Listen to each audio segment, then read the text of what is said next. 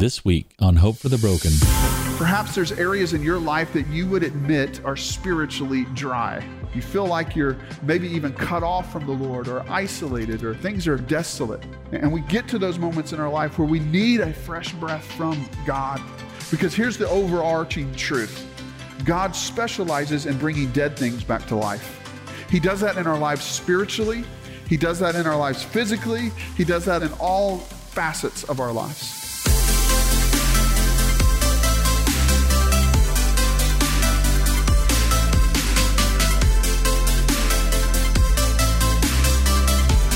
Welcome to Hope for the Broken, the audio podcast ministry of Trinity Baptist Church in Mount Pleasant, Texas. I'm your host, Austin Mahoney. We exist to become a gospel centered community redeeming brokenness through hope in Jesus Christ. At Trinity, we believe we are all broken and in need of the redeeming hope found in Jesus. For more information about our church, visit us on our website at trinitytx.org. This week, we continue our series called What's in a Breath. Here's our pastor, Chris Wigley, with part five titled The Breath Again. Let me invite you to take your Bibles now and turn with me to Ezekiel chapter 37. You know, we're in a teaching series that we've entitled What's in a Breath. And I cannot pass up the opportunity to preach Ezekiel 37 in a sermon series entitled What's in a Breath. And this is a familiar passage of study. If you've been at church any length of time, you have probably heard the story of the Valley of the Dry Bones, uh, where, where there was a rattling there was a coming together of those dry bones, a, a coming to life with those dry bones, and the filling of God with the Spirit of God in those dry bones, and a freshness that came and fell upon uh, Ezekiel in this, in this vision. And this morning's message is a message entitled Breathe Again. And we've taken a look at the breath of God that He breathes into us as humans. We've taken a look at the breath of God's Word, the Holy Bible being the very breathed out Word of God. We took a look at Jesus' last breath on the cross and the significance of that. Last week we took a look at the breath of the Holy Spirit. And today we come to breathe again. I'm just curious, how many of you, by a show of hands, you're good gardeners? Do we have any good gardeners in the room? Any gardeners? Okay? A few of you, right? Um, I, I am not a good gardener. In fact, I have a black thumb, right? I spend most of my time praying that a garden actually springs up out of the ground. And I remember one time we planted, uh, what was it, cilantro and serrano peppers and basil and I can't remember, and potatoes. I, I don't know why potatoes, right? The other three make sense because we like to make our own salsa. Uh, but none of it, none of it sprung up. That's because I'm spend all of my time in gardening praying that it would come back to life. You know, just come back to life. Well, in the valley of the dry bones, it is dead. And we see a heart and we see a desire in the prophet Ezekiel for those bones, what is dead, to come back to life. It's an amazing vision. And God gives him this vision in the middle of the valley of dry bones. And God breathed on these bones. And, as we talk about this, I, I think there's going to be a couple of things that's going to be brought to your attention that the Holy Spirit is going to stir within you. And the reason why I know that is because this week studying for this message, it has done the same for me. Perhaps there's areas in your life that you would admit are spiritually dry. You just need a word from the Lord. You, you feel like you're maybe even cut off from the Lord or isolated or, or things are, are desolate. Perhaps you even came in this room as one last ditch effort. Okay, God, I'm going to give you one more try. And we get to those moments in our life where we need a fresh breath from God. And so my prayer is, is that God begins to pinpoint that in your life as we preach through this message that you'll be filled with hope. Because here's the overarching truth of the matter. God specializes in bringing dead things back to life. He does that in our lives spiritually. He does that in our lives physically. He does that in our lives in all facets of our lives. And so I pray that you'll be filled with hope here this morning. And uh, at the end of the message this morning, we'll enter into a time of response. And I just want you to prepare your heart. Maybe, maybe the Lord would prompt upon you to come and make this an altar and yield things over to the Lord. In our first service, we had some people doing that. Listen, I'm holding on to worry. I need to give it over to the Lord. Uh, things like that. I, am sp- experiencing spiritual dryness. I need Him to fall afresh on me. And, and that's because when we study this passage, we're going to realize those things in our life that are where we're distant from God. But this is an opportunity that we have as church to, to, to yield the teaching of God's word, to, to hear the voice of God in our life, and to respond in a way in which He brings life to us. Perhaps some of you in the room, you have never started a relationship with Jesus Christ. Maybe you know all about religion and you, you've been there, you've lived it, but, but man, to, today, God's going to awaken your soul. And, and I believe that God's going to do that. And so as we study this passage, here's what I want to do.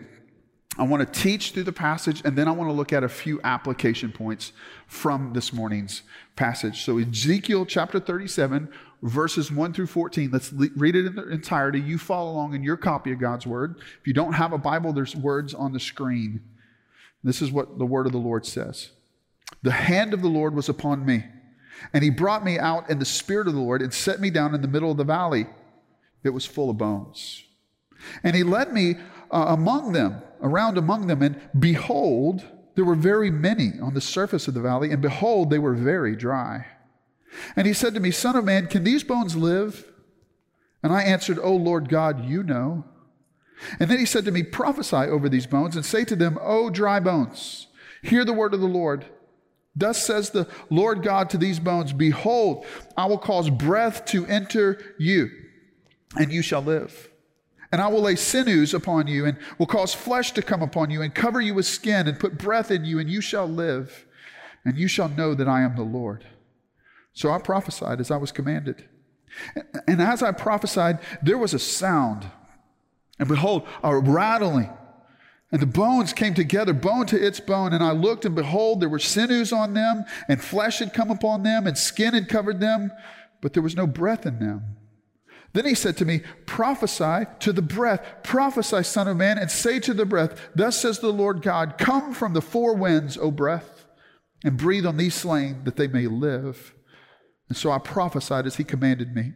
And the breath came into them, and they lived and stood on their feet, an exceedingly great army. And then he said to me, Son of man, these bones are the whole house of Israel. Behold, they say, Our bones are dried up, and our hope is lost. We are indeed cut off. Therefore prophesy and say to them, Thus says the Lord God, Behold, I will open your graves and raise you from your graves, O my people.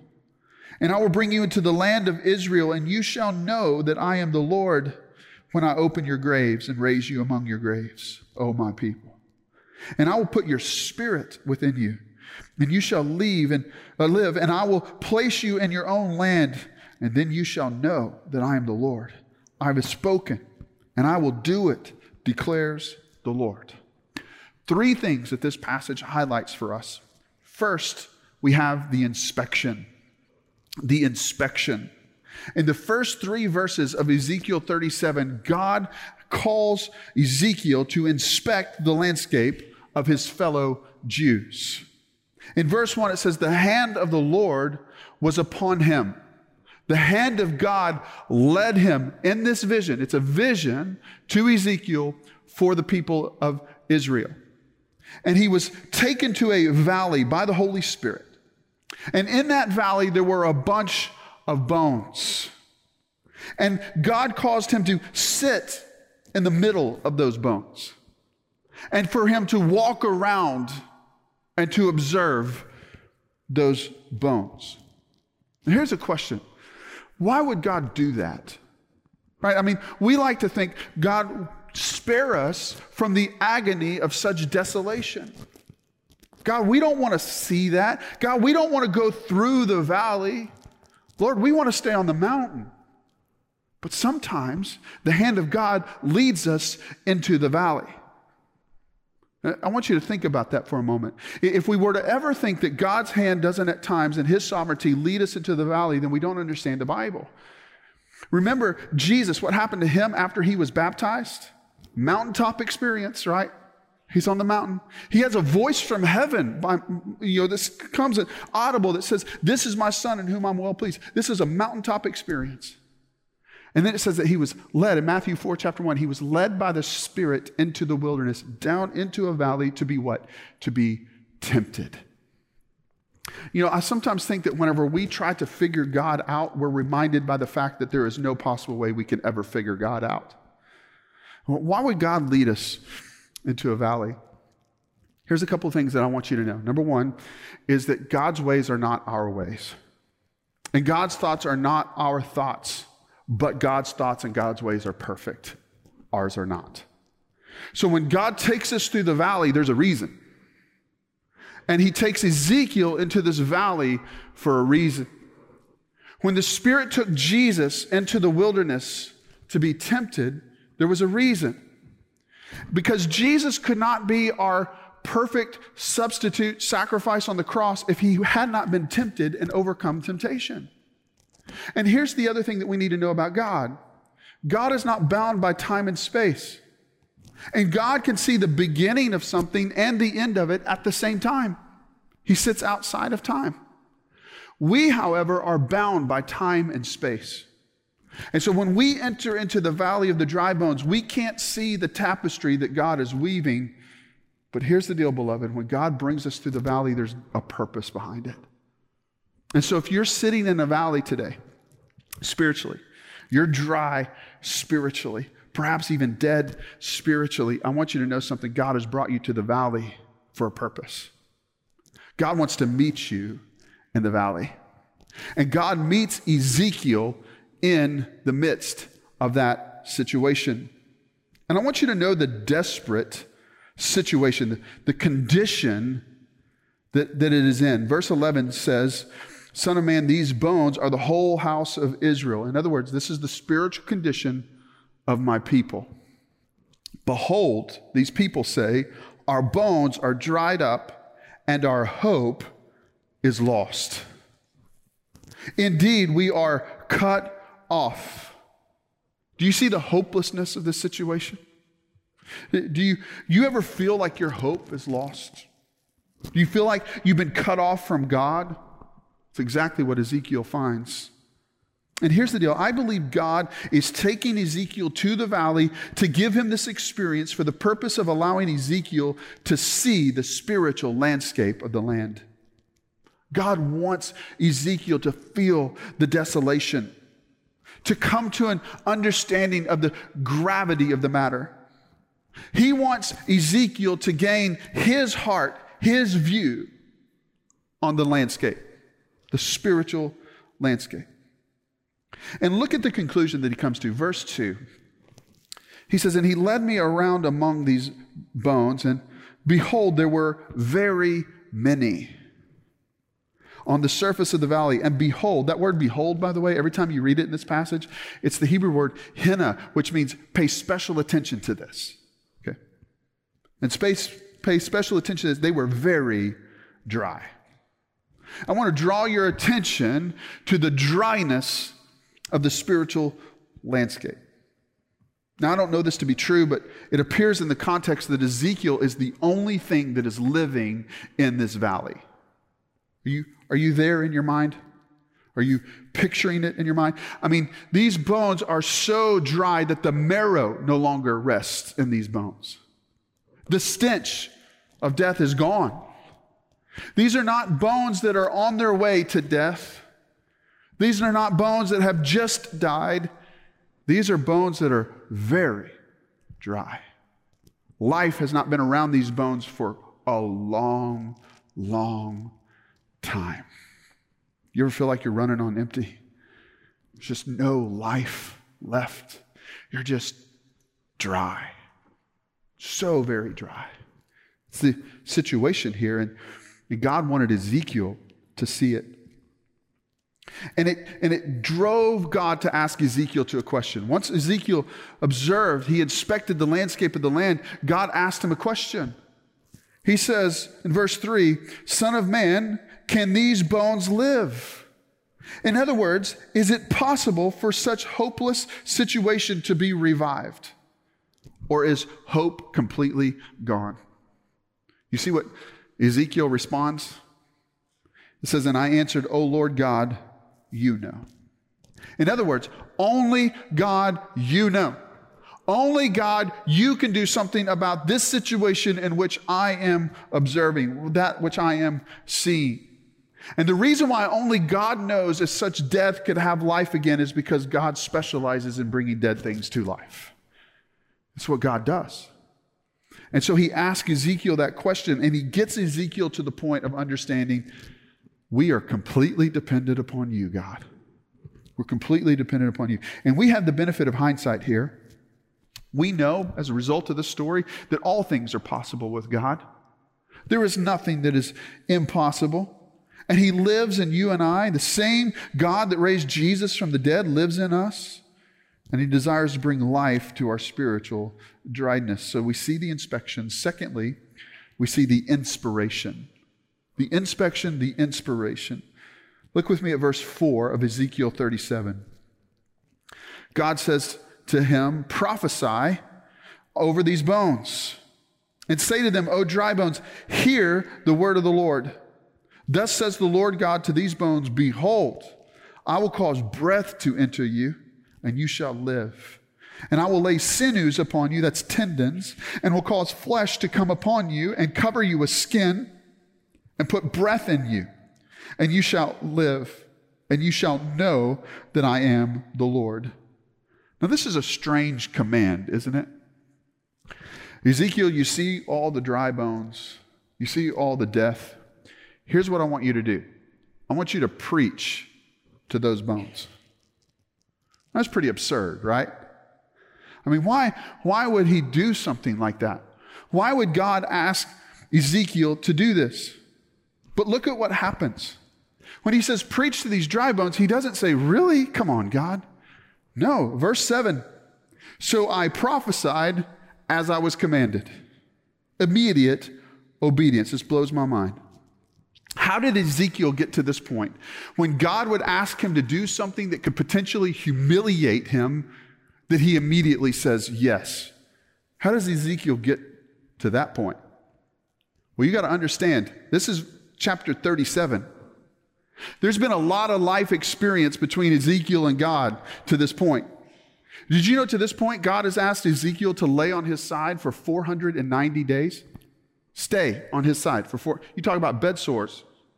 And then guess what happened at the end of that 490 days? He said, roll over, do it on the other side. Ezekiel did it.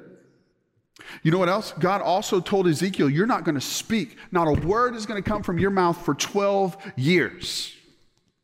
Okay. And I believe it's also Ezekiel who God asked to walk around naked. Who's signing up for that ministry job? Ezekiel did. And so when we get to the point where God asked him to do something completely ridiculous, he says, Sure, it's just Tuesday. He's had this experience with God throughout the years that when God asked him to do something, he has learned to trust God wholeheartedly. Ezekiel was willing to do what God asked him to do because he understood that when I'm obedient to God, amazing things happen. And there's this history there. My, my, point is, is that by the time we get to God asking Ezekiel to preach to dry bones, he's ready. Is that, can that be said of our lives? When God calls us to do something seemingly ridiculous, will we say yes? Noah did built an ark. There was no rain. They called him crazy. If anyone saw Ezekiel, they would call him crazy. He's lost his mind. Perhaps God's calling us to something that, that our culture would say, they're crazy. But we ought to be obedient to God. And look at what happens as a result of Ezekiel's obedience. There was a rattling he began preaching, and there was a rattling. The, the bones that were laying on the surface began to rattle. Why? Because they were coming to life. And they began to become connected. And, and, and they, they came together, but, but they were still lifeless. And, and the reason why they were lifeless is because they needed the breath. And remember what I told you about breath in the Bible? It also is related to the spirit. They needed a soul. Did you know it's possible to be alive and be spiritually dead? It's possible to live life to the fullest, but not have eternal life. And so these, these bones were physical bodies, but they didn't have the breath. And then God calls them to preach to them again, command that the breath comes in them, and He filled them with His Spirit. Is it your testimony that you are spiritually dry or even dead? If so, I have good news for you. God desires to rattle your bones. God desires to bring you together. He desires to breathe life, spiritual vitality into you. This brings me to our third point this morning. We have the inspection, we have the inspiration, and now the invigoration. When God brings dead things to life, He invigorates it. He doesn't just leave it. I mean, when, when you move from death to life, man, that does something to you. Today, whenever I was doing the baptisms, man, that did something for me. That, that lit my fire. I mean, you, you see God stirring, you see God moving, you see God pe- people saying yes to Jesus. That if that doesn't light your fire, your wood's wet, right? And, and so it invigorates us. Consider the work God did in this vision, verses 11 through 14. It says, Then he said to me, Son of man, which is an interesting terminology, by the way, just a little teaching point here. He calls Ezekiel son of man. Guess what Jesus calls himself? The son of man. Uh, capital S, though, right? So, Son of Man, these bones are the whole house of Israel. Behold, they say, our bones are dried up and our hope is lost. We are indeed cut off. Therefore prophesy and say to them, Thus says the Lord God, Behold, I will open your graves and raise you from your graves, O my people, and I will bring you into the land of Israel. And you shall know that I am the Lord when I open your graves and raise you from your graves, O my people. God says it twice. He only has to say things once, but he's calling our attention that this is what he's going to do. This is the work that he does. Verse 14, and I will put my spirit within you, and you shall live, and I will place you in your own land, and you shall know that I am the Lord. I have spoken, and I will do it, declares the Lord. If you feel hopeless and cut off from God, God can stir in you, and he will stir in you. I read an article this week that talked about what causes spiritual dryness.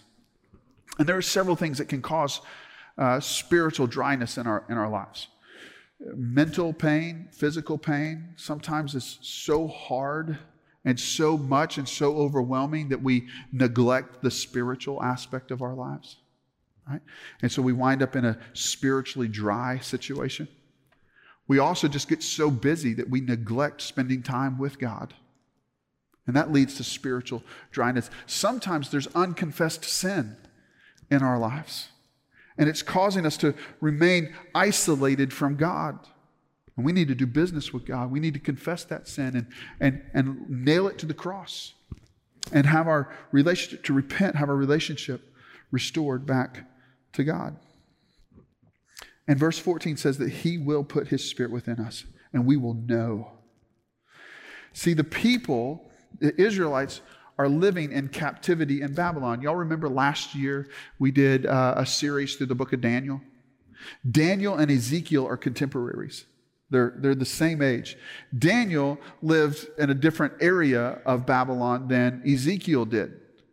But here God had his remnant. He had his prophets that were speaking truth in strategic lands, and he was giving them these visions that, that he was going to do something to bring the people back into a right relationship with God. But they were living that way. They were in exile because of disobedience. They weren't doing things the way God wanted them to do things.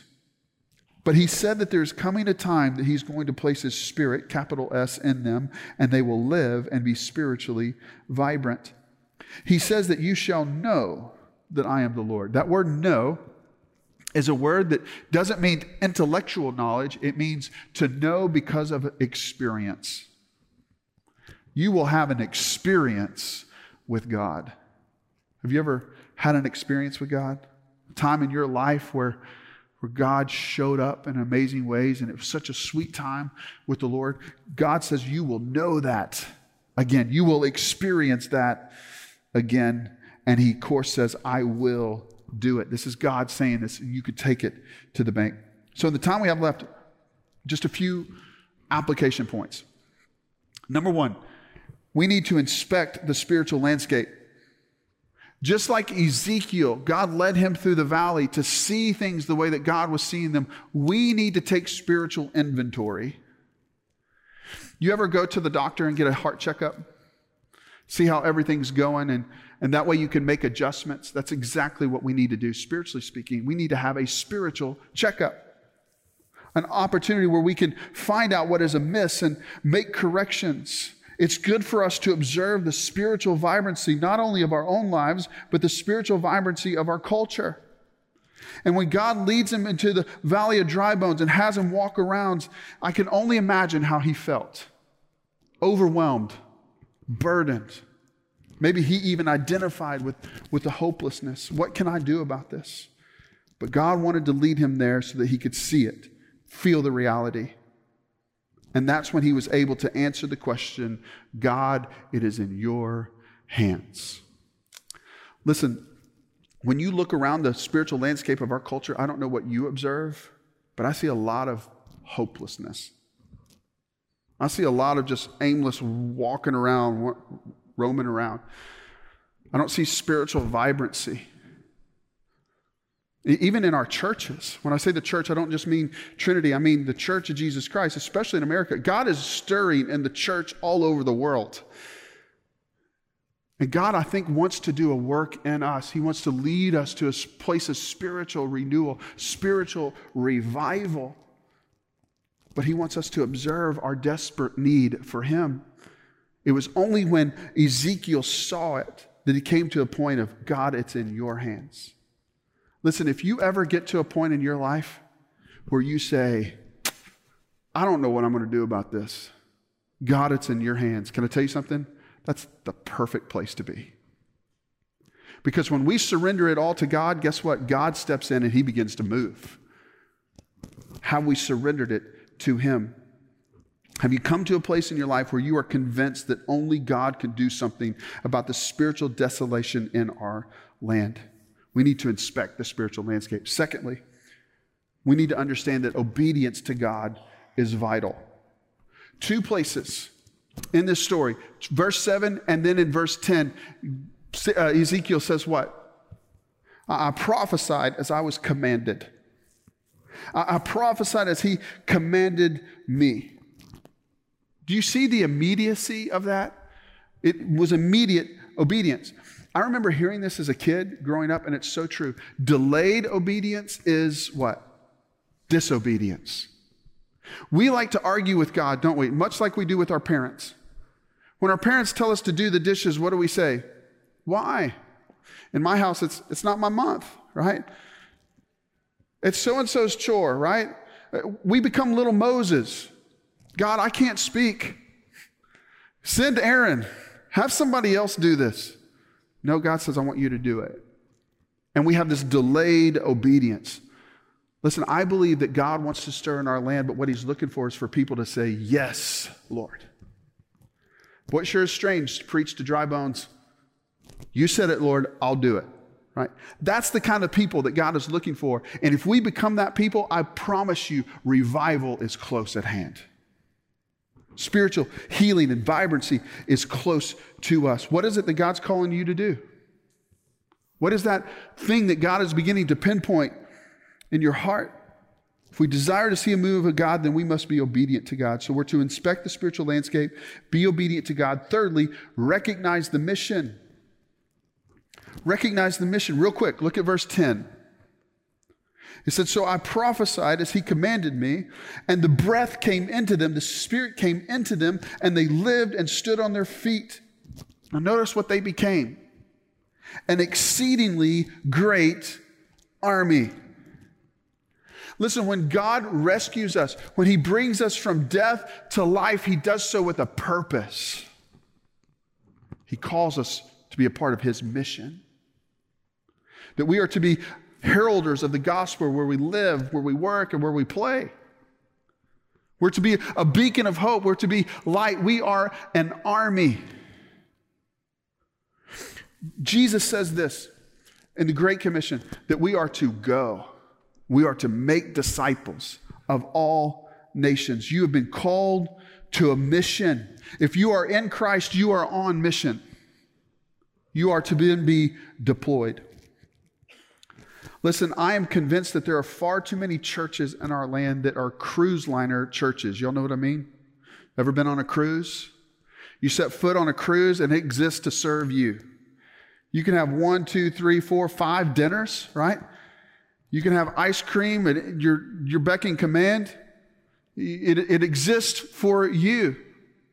Can I tell you something, church? God never intended his church to be a cruise liner. He intended it to be an aircraft carrier. He strategically positions his church near the battle. And the church is where we fly in and we could be refueled. We could be bandaged up. We could be encouraged only to do what? Fly right back out into the battle. In just a moment, when Pastor Jeff does the announcements and he says, Y'all are dismissed, guess what? You're taken off the aircraft carrier. You're being deployed on a mission. God has awakened your soul, not just so you could sit in that state, but that you could tell others how they could be awakened. I am convinced that the church of Jesus Christ is a sleeping giant and that he is calling us to wake up.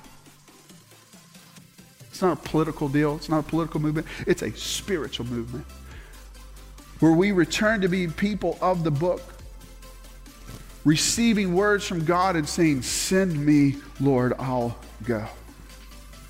And let me tell you something. If we don't do this, you know what the consequences are? A valley of dry bones. You're listening to Trinity Baptist Church's Hope for the Broken podcast. If you would like to learn more about this ministry, visit us online at trinitytx.org. That's trinitytx.org.